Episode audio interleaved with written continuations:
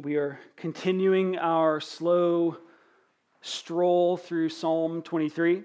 And last week we looked at Psalm twenty-three, verse four a, the first half of verse four. And uh, this morning we are going to look at Psalm twenty-three, verse four b, the, the second half of the verse, uh, wherein David says that the Lord's rod and his staff comfort him. And uh, we'll go ahead and read the, the whole psalm. If uh, you would take out your copy of Scripture and turn to Psalm twenty-three. And again, we are looking at verse four b. So take notice particularly of what David says there. The Lord is my shepherd, I shall not want. He makes me lie down in green pastures. He leads me beside still waters. He restores my soul. He leads me in paths of righteousness for his name's sake. Even though I walk through the valley of the shadow of death, I will fear no evil, for you are with me. Your rod and your staff, they comfort me.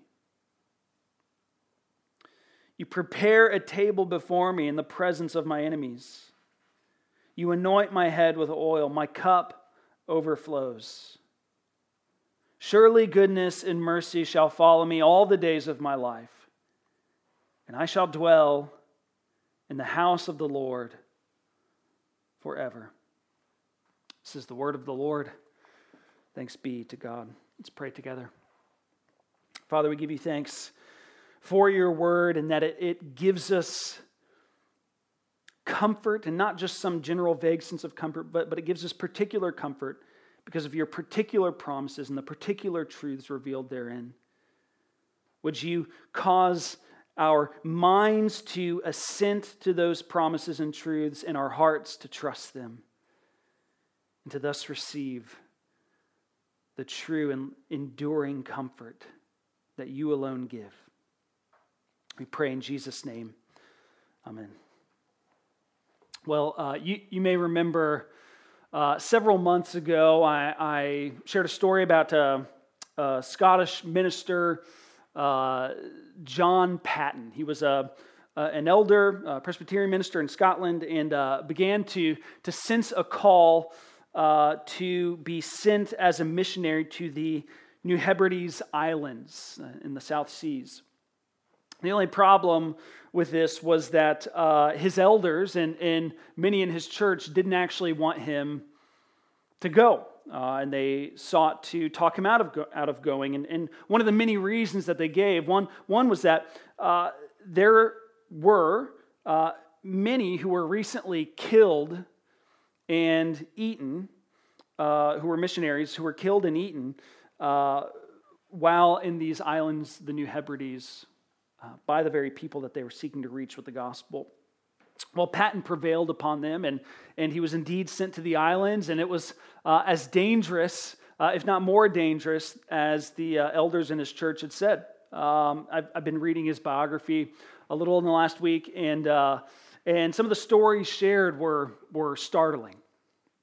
Uh, in addition to uh, the many struggles uh, for missionaries in those days, like illness, Uh, the death of loved ones, including that of his nineteen-year-old wife and uh, his baby boy three weeks after. In addition to, to all of that, Patton saw many other dangers. He faced many threats. He experienced many sorrows. He lived in a, in a kind of perpetual valley of the shadow of death during his time there. Uh, in fact, on, on the very night that he arrived, while they were building their home, news came uh, that uh, half a dozen people had been killed Uh, in a battle just less than a mile away from where they were building their new home, and their bodies were cooked and eaten that very evening.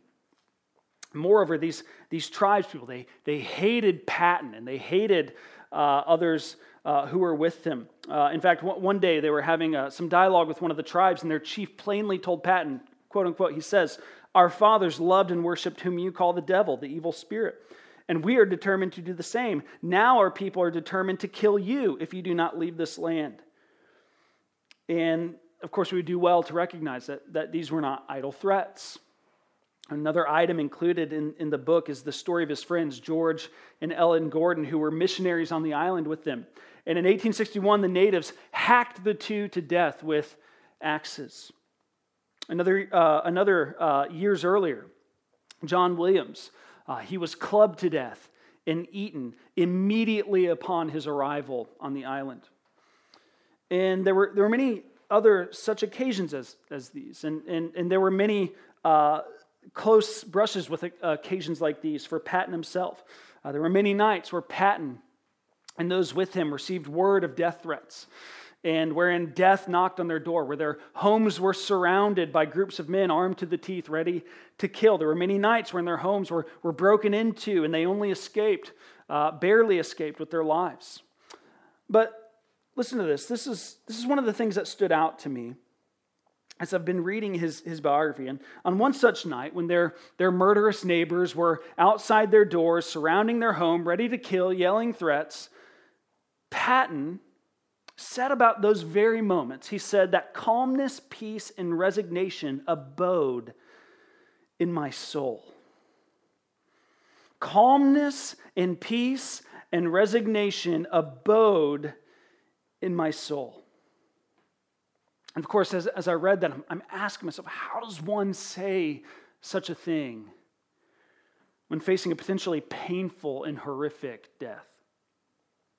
Well, now, we're obviously not living in a, in a time as, as uh, dangerous as Patton's, and in a place as dangerous as Patton's, but we have our own uh, dark valleys. We have our own plights and pains. We have our own difficulties and dangers. We have our own fears and anxieties Uh, concerning our lives and the, the circumstances we face. Right now, our, our city, our state, our nation, really the entire globe is in, in the midst of a, a, a sort of dark valley. We're in the middle of the, the valley of the shadow of death. There's a pandemic threatening the health and, and, uh, and deaths of, of many. Uh, we're facing a, a potential economic crisis. Uh, we're facing anxieties and fears concerning our, our futures, our incomes, our loved ones. And that's on top of the already present troubles and trials that we were already facing before all of this began. And as we saw last week, the author of our psalm this morning was no stranger to such valleys. You know, he walked through many of the same difficulties that we walk through. Uh, he, he was a human being, and so he faced battles and lost loved ones. He felt the betrayal of close friends and the neglect of his family. Uh, he faced persecution and slander. He dealt with illness and poverty. And yet when walking through these, these dark valleys, he, like Patton, he experienced something that all of God's children have the benefit and right by divine grace to experience. He experienced comfort. He experienced comfort. And so a, a, a major question that, that we want to answer this morning is this: what was his comfort? What was his comfort in such valleys? What was his comfort when the temptation to give way to fear was so strong? And, and how can we experience this comfort as well? Well, first, we, we see here in verse four, David talk about the Lord's care. He, says, he talks about his care. In the latter half of verse four, David says to the Lord in prayer, "Your rod and your staff, they comfort me. Your rod and your staff." The Lord's rod and the Lord's staff seem to be the, the source of David's comfort. Now, now what does that mean? Uh, it, of course, in, in keeping with this kind of shepherd metaphor, David speaks of the Lord having a rod and a staff. These were the, the kind of tools of the trade for shepherds in that day. You know, a bricklayer has his trowel, and a uh, an accountant has his Excel spreadsheets, and a shepherd has his rod and his staff.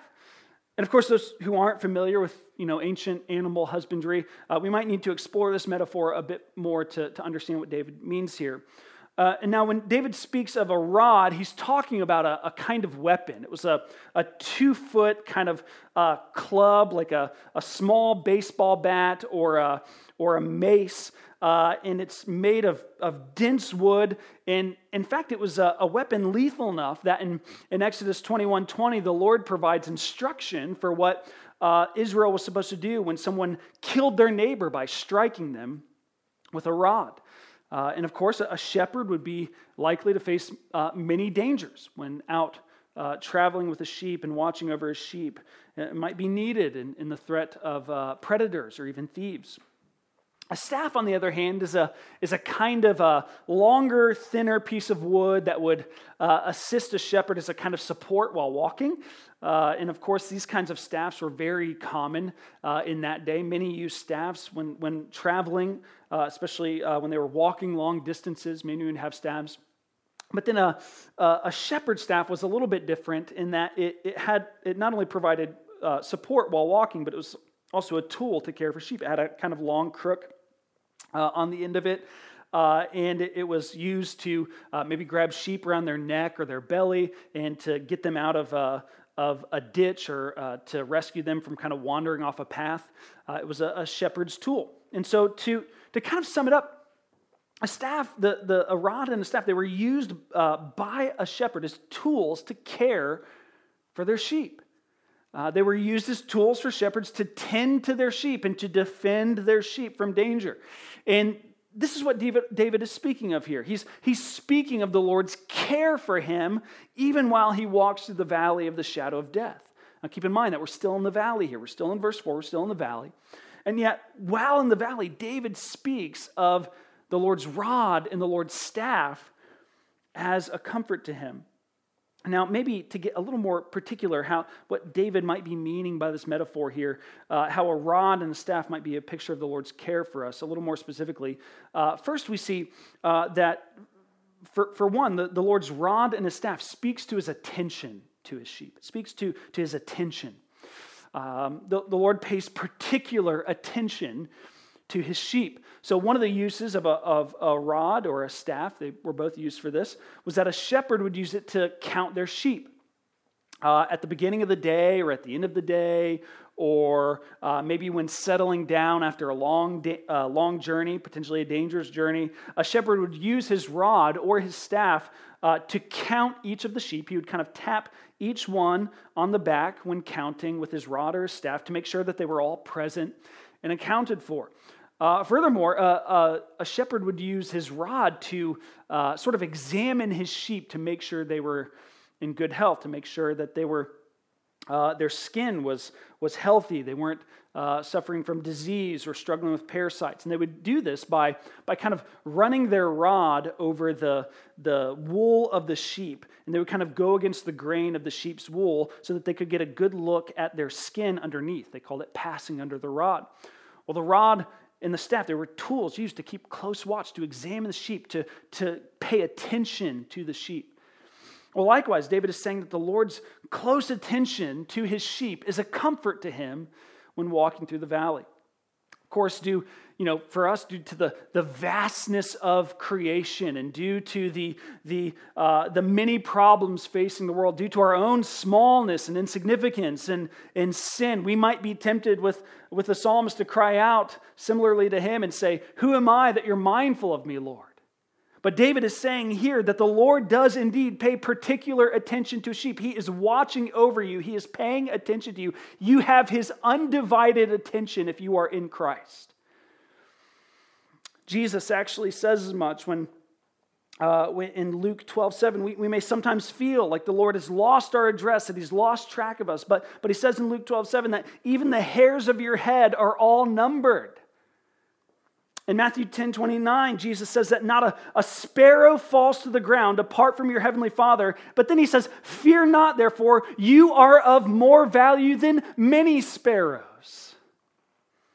Indeed, as we quoted earlier in the series, Michael Reeves once said that the Lord is too great. He's too great to overlook you today.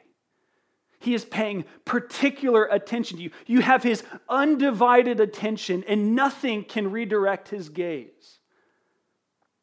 He's promised in his Son to pay close attention to you, Christian. In him, the shepherd is more attentive to your welfare and your good, and he's more concerned about it than even you are. His rod and his staff will see to it. In this way, they are a sure comfort.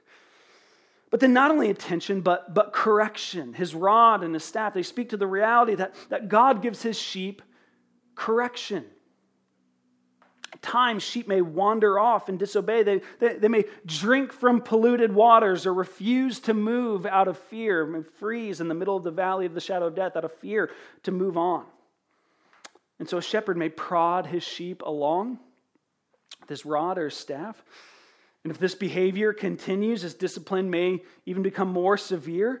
Uh, at times, if, if sheep are, are particularly stubborn and disobedient, shepherds have been known to, to break the legs of their sheep and then carry them on, on, on journeys so that they learn to stay near to their shepherd. And this is an especially important gift when walking through the valleys, because it's so often there that these temptations to stray or to freeze in fear are particularly strong. Well, in the same way, when, when we as God's sheep, when we walk in disobedience to him, he corrects us by pushing us and prodding us through timely encounters with his word, or, or through the conviction of the Spirit, or through rebukes from fellow Christians. And when we continue to persist in a, in a state of unrepentance, his discipline may become even more severe. For example, we see this in, in maybe Paul's letter to the Corinthians. At one point in time, the, the, the church in Corinth, they were, uh, there were actually several of their members struggling with illness, and some had, had even died as a result of the Lord's discipline.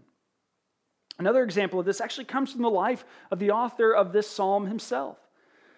Uh, when, when David had, had sexually violated Bathsheba and had her husband killed in secrecy, and then just continued on like nothing had ever happened, the Lord sent discipline and correction to him. The prophet Nathan came heralding the word of the Lord, calling him to repent. And then after that, there were consequences for David's sin. And David was disciplined. The sword, the Lord said, would never depart from his house. Several of his children died. Others rebelled. His family fell apart. And yet you can see in the stories that it was partly due to this limp caused by the Lord's discipline that David walked in dependence upon his shepherd for the rest of his life. And likewise, the Lord sends discipline and correction and chastisement into our lives in order to keep us from the dangers, the greater dangers of sin and hell. He'll sometimes give us temporary pain to keep us from the eternal pain of hell, of the lake of fire. And it comes from his this deep care and love for us as a sheep. So the writer of the epistle to the Hebrews says, he, he writes this in, in Hebrews twelve, five through eleven. I'll read the whole thing. He says, "My son, do not regard lightly the discipline of the Lord, nor be weary when reproved by him. For the Lord disciplines the one he loves and chastises every son whom he receives. It is for discipline that you have to endure. God is treating you as sons. For what son is there whom the father does not discipline? If you are left without discipline, in which all have participated, then you are illegitimate children and not sons. Besides this, we have had earthly fathers who disciplined us and we respected them. Shall we not much more be subject to the Father of spirits and live? For when they disciplined us for a short time as it seemed best to them, but he disciplines us for our good, that we may share in his holiness. For the moment, all discipline seems painful rather than pleasant, but later it yields the peaceful fruit of righteousness to those who have been trained by it."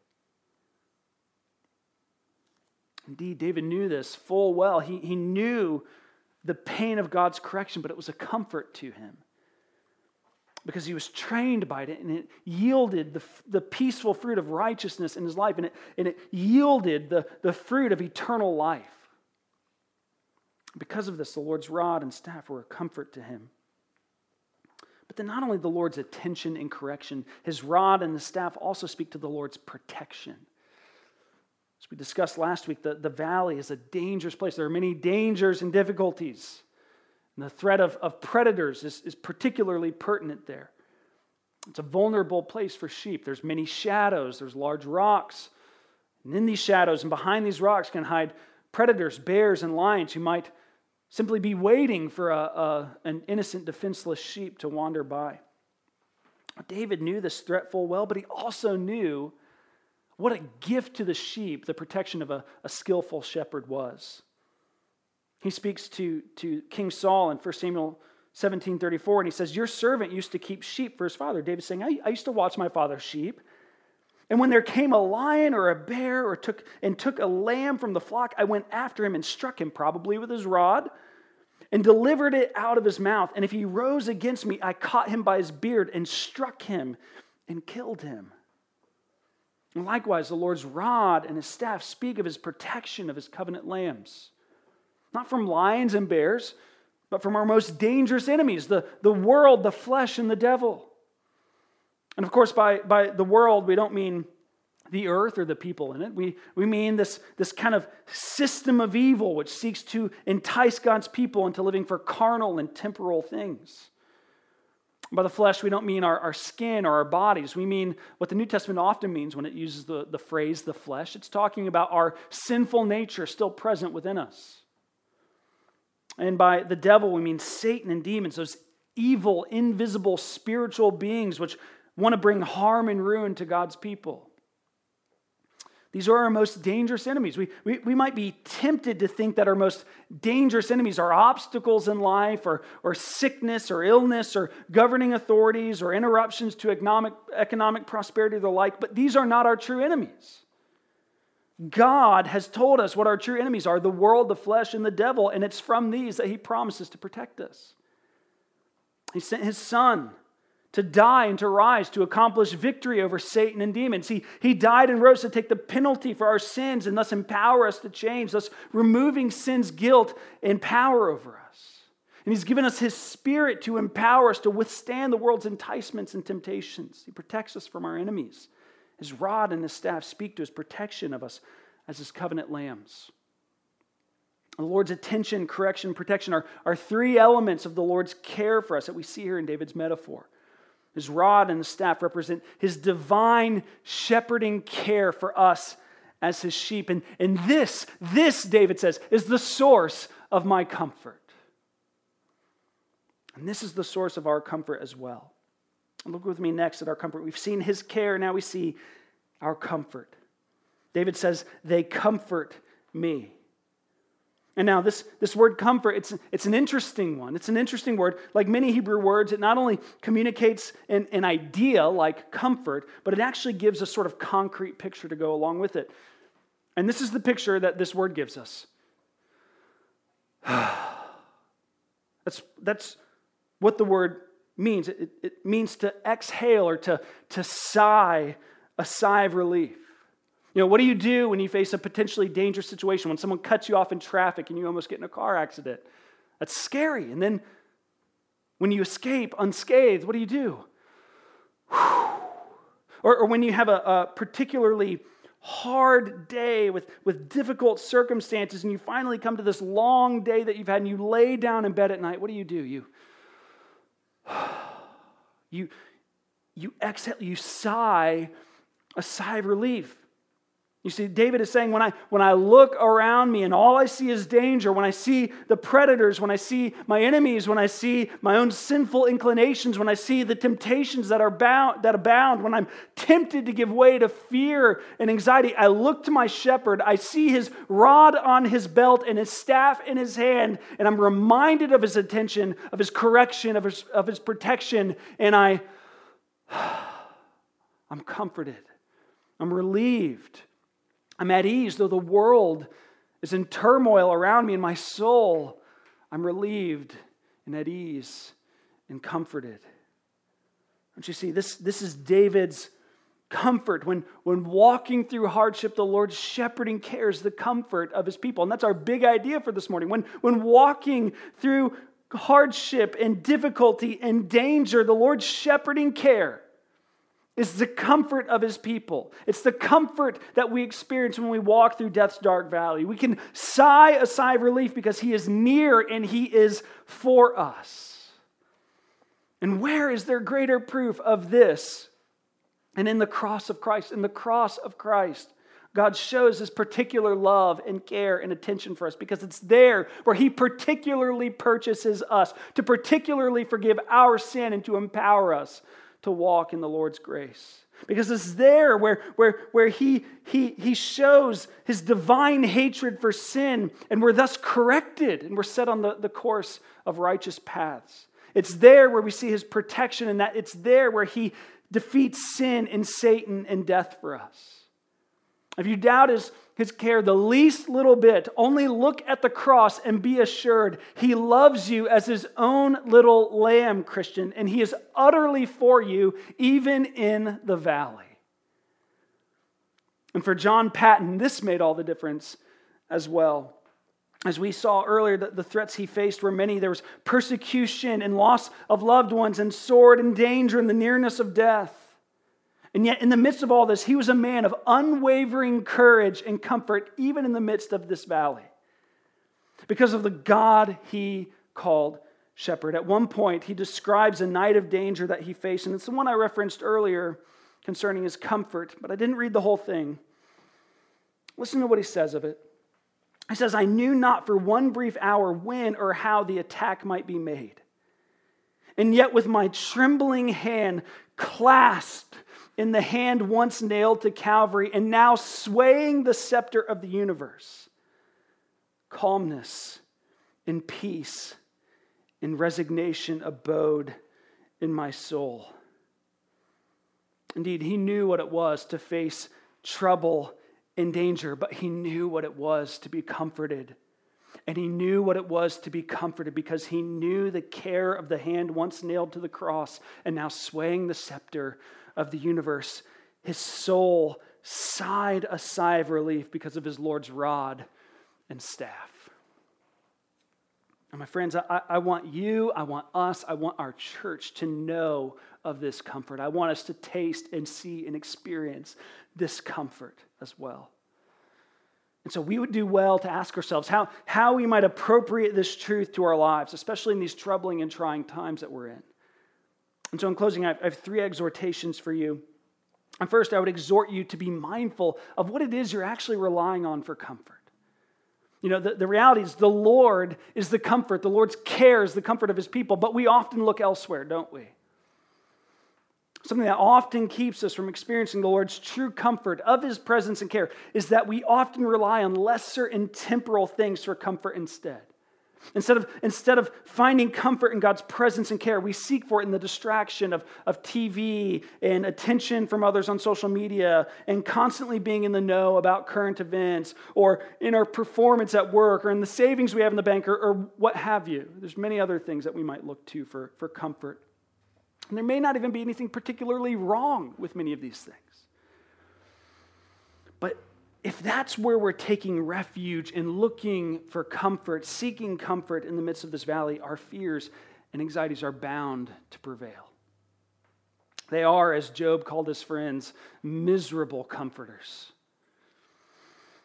Because those things are unreliable and fickle and can sometimes be sources of increased anxiety and fear instead of the comfort we're actually looking for. And so discern, discern what you're relying on for comfort and redirect. If it's something other than the Lord as your shepherd, redirect your, the eyes of your heart to your Lord and your shepherd. Second, I would exhort you to, to entrust your future to the shepherd. Entrust your future to the shepherd. As, as Ed Welch once said, fear and anxiety make a prediction. They both live in the future. And he's right. Most often, the, the, the very things we're so afraid of and anxious about are those things that may or may not happen in the future. We're afraid that we or a family member might be sick in the future. We're, we're afraid that we might lose our jobs in the future. We're afraid that we might experience a Great Depression in the U S again in the future. We're afraid that governing authorities might turn tyrannical in the future, or that this pandemic might make some of these hard changes permanent in the future and the like. Some of those things might even be legitimate concerns and legitimate fears. And yet the reality is that while you don't know what your future holds, your God and your shepherd, who is more devoted to your good than even you are, does. And he's in control of your future. And, and not only that, but he has a better future planned for you as his sheep than anything you could even imagine. Even in all the difficult things planned in your future, they are contributing to your ultimate good and are setting you on the path to the greenest pastures and the stillest, most refreshing waters in the new heavens, the new earth, when Christ returns. Your future is incredibly bright, and so you can entrust it to your shepherd. It belongs to your shepherd. Entrust your future to him and be comforted. Third, for every look at your valley, take ten looks at your shepherd. While walking through this, this dark valley, the temptation to, to almost is, is almost constant to, to look around us and be overcome by what we see. The temptation is almost constant to see the valley as being more significant than the shepherd who walks with us. And this is especially the case when we're always plugged in. When checking the news on our phones every hour, watching the update at two, checking the news before bed at night, when we're reading every forum and every article on covid nineteen, spending hours every day setting our eyes on all the things that are going on around us.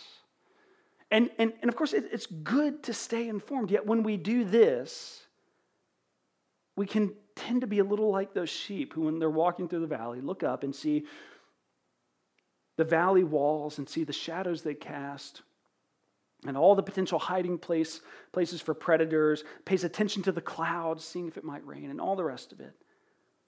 All the while remembering what is fearful at the expense of remembering what is comforting, namely the shepherd who is close by with his rod and his staff. And so I'd encourage you, don't neglect daily reading the scriptures. Don't neglect the daily practice of prayer. Don't neglect those little moments throughout the day where you remember your God and your Creator and you shoot a little arrow prayer, setting the eyes of your heart on Him, resetting again.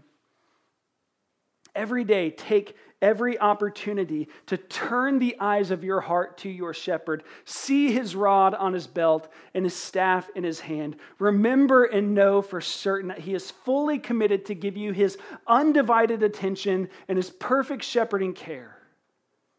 And if you look to him, my friend, you will find comfort. You will breathe a sigh of relief. Peace and calm and resignation will abode in your soul, even in the midst of the valley. Let's pray together.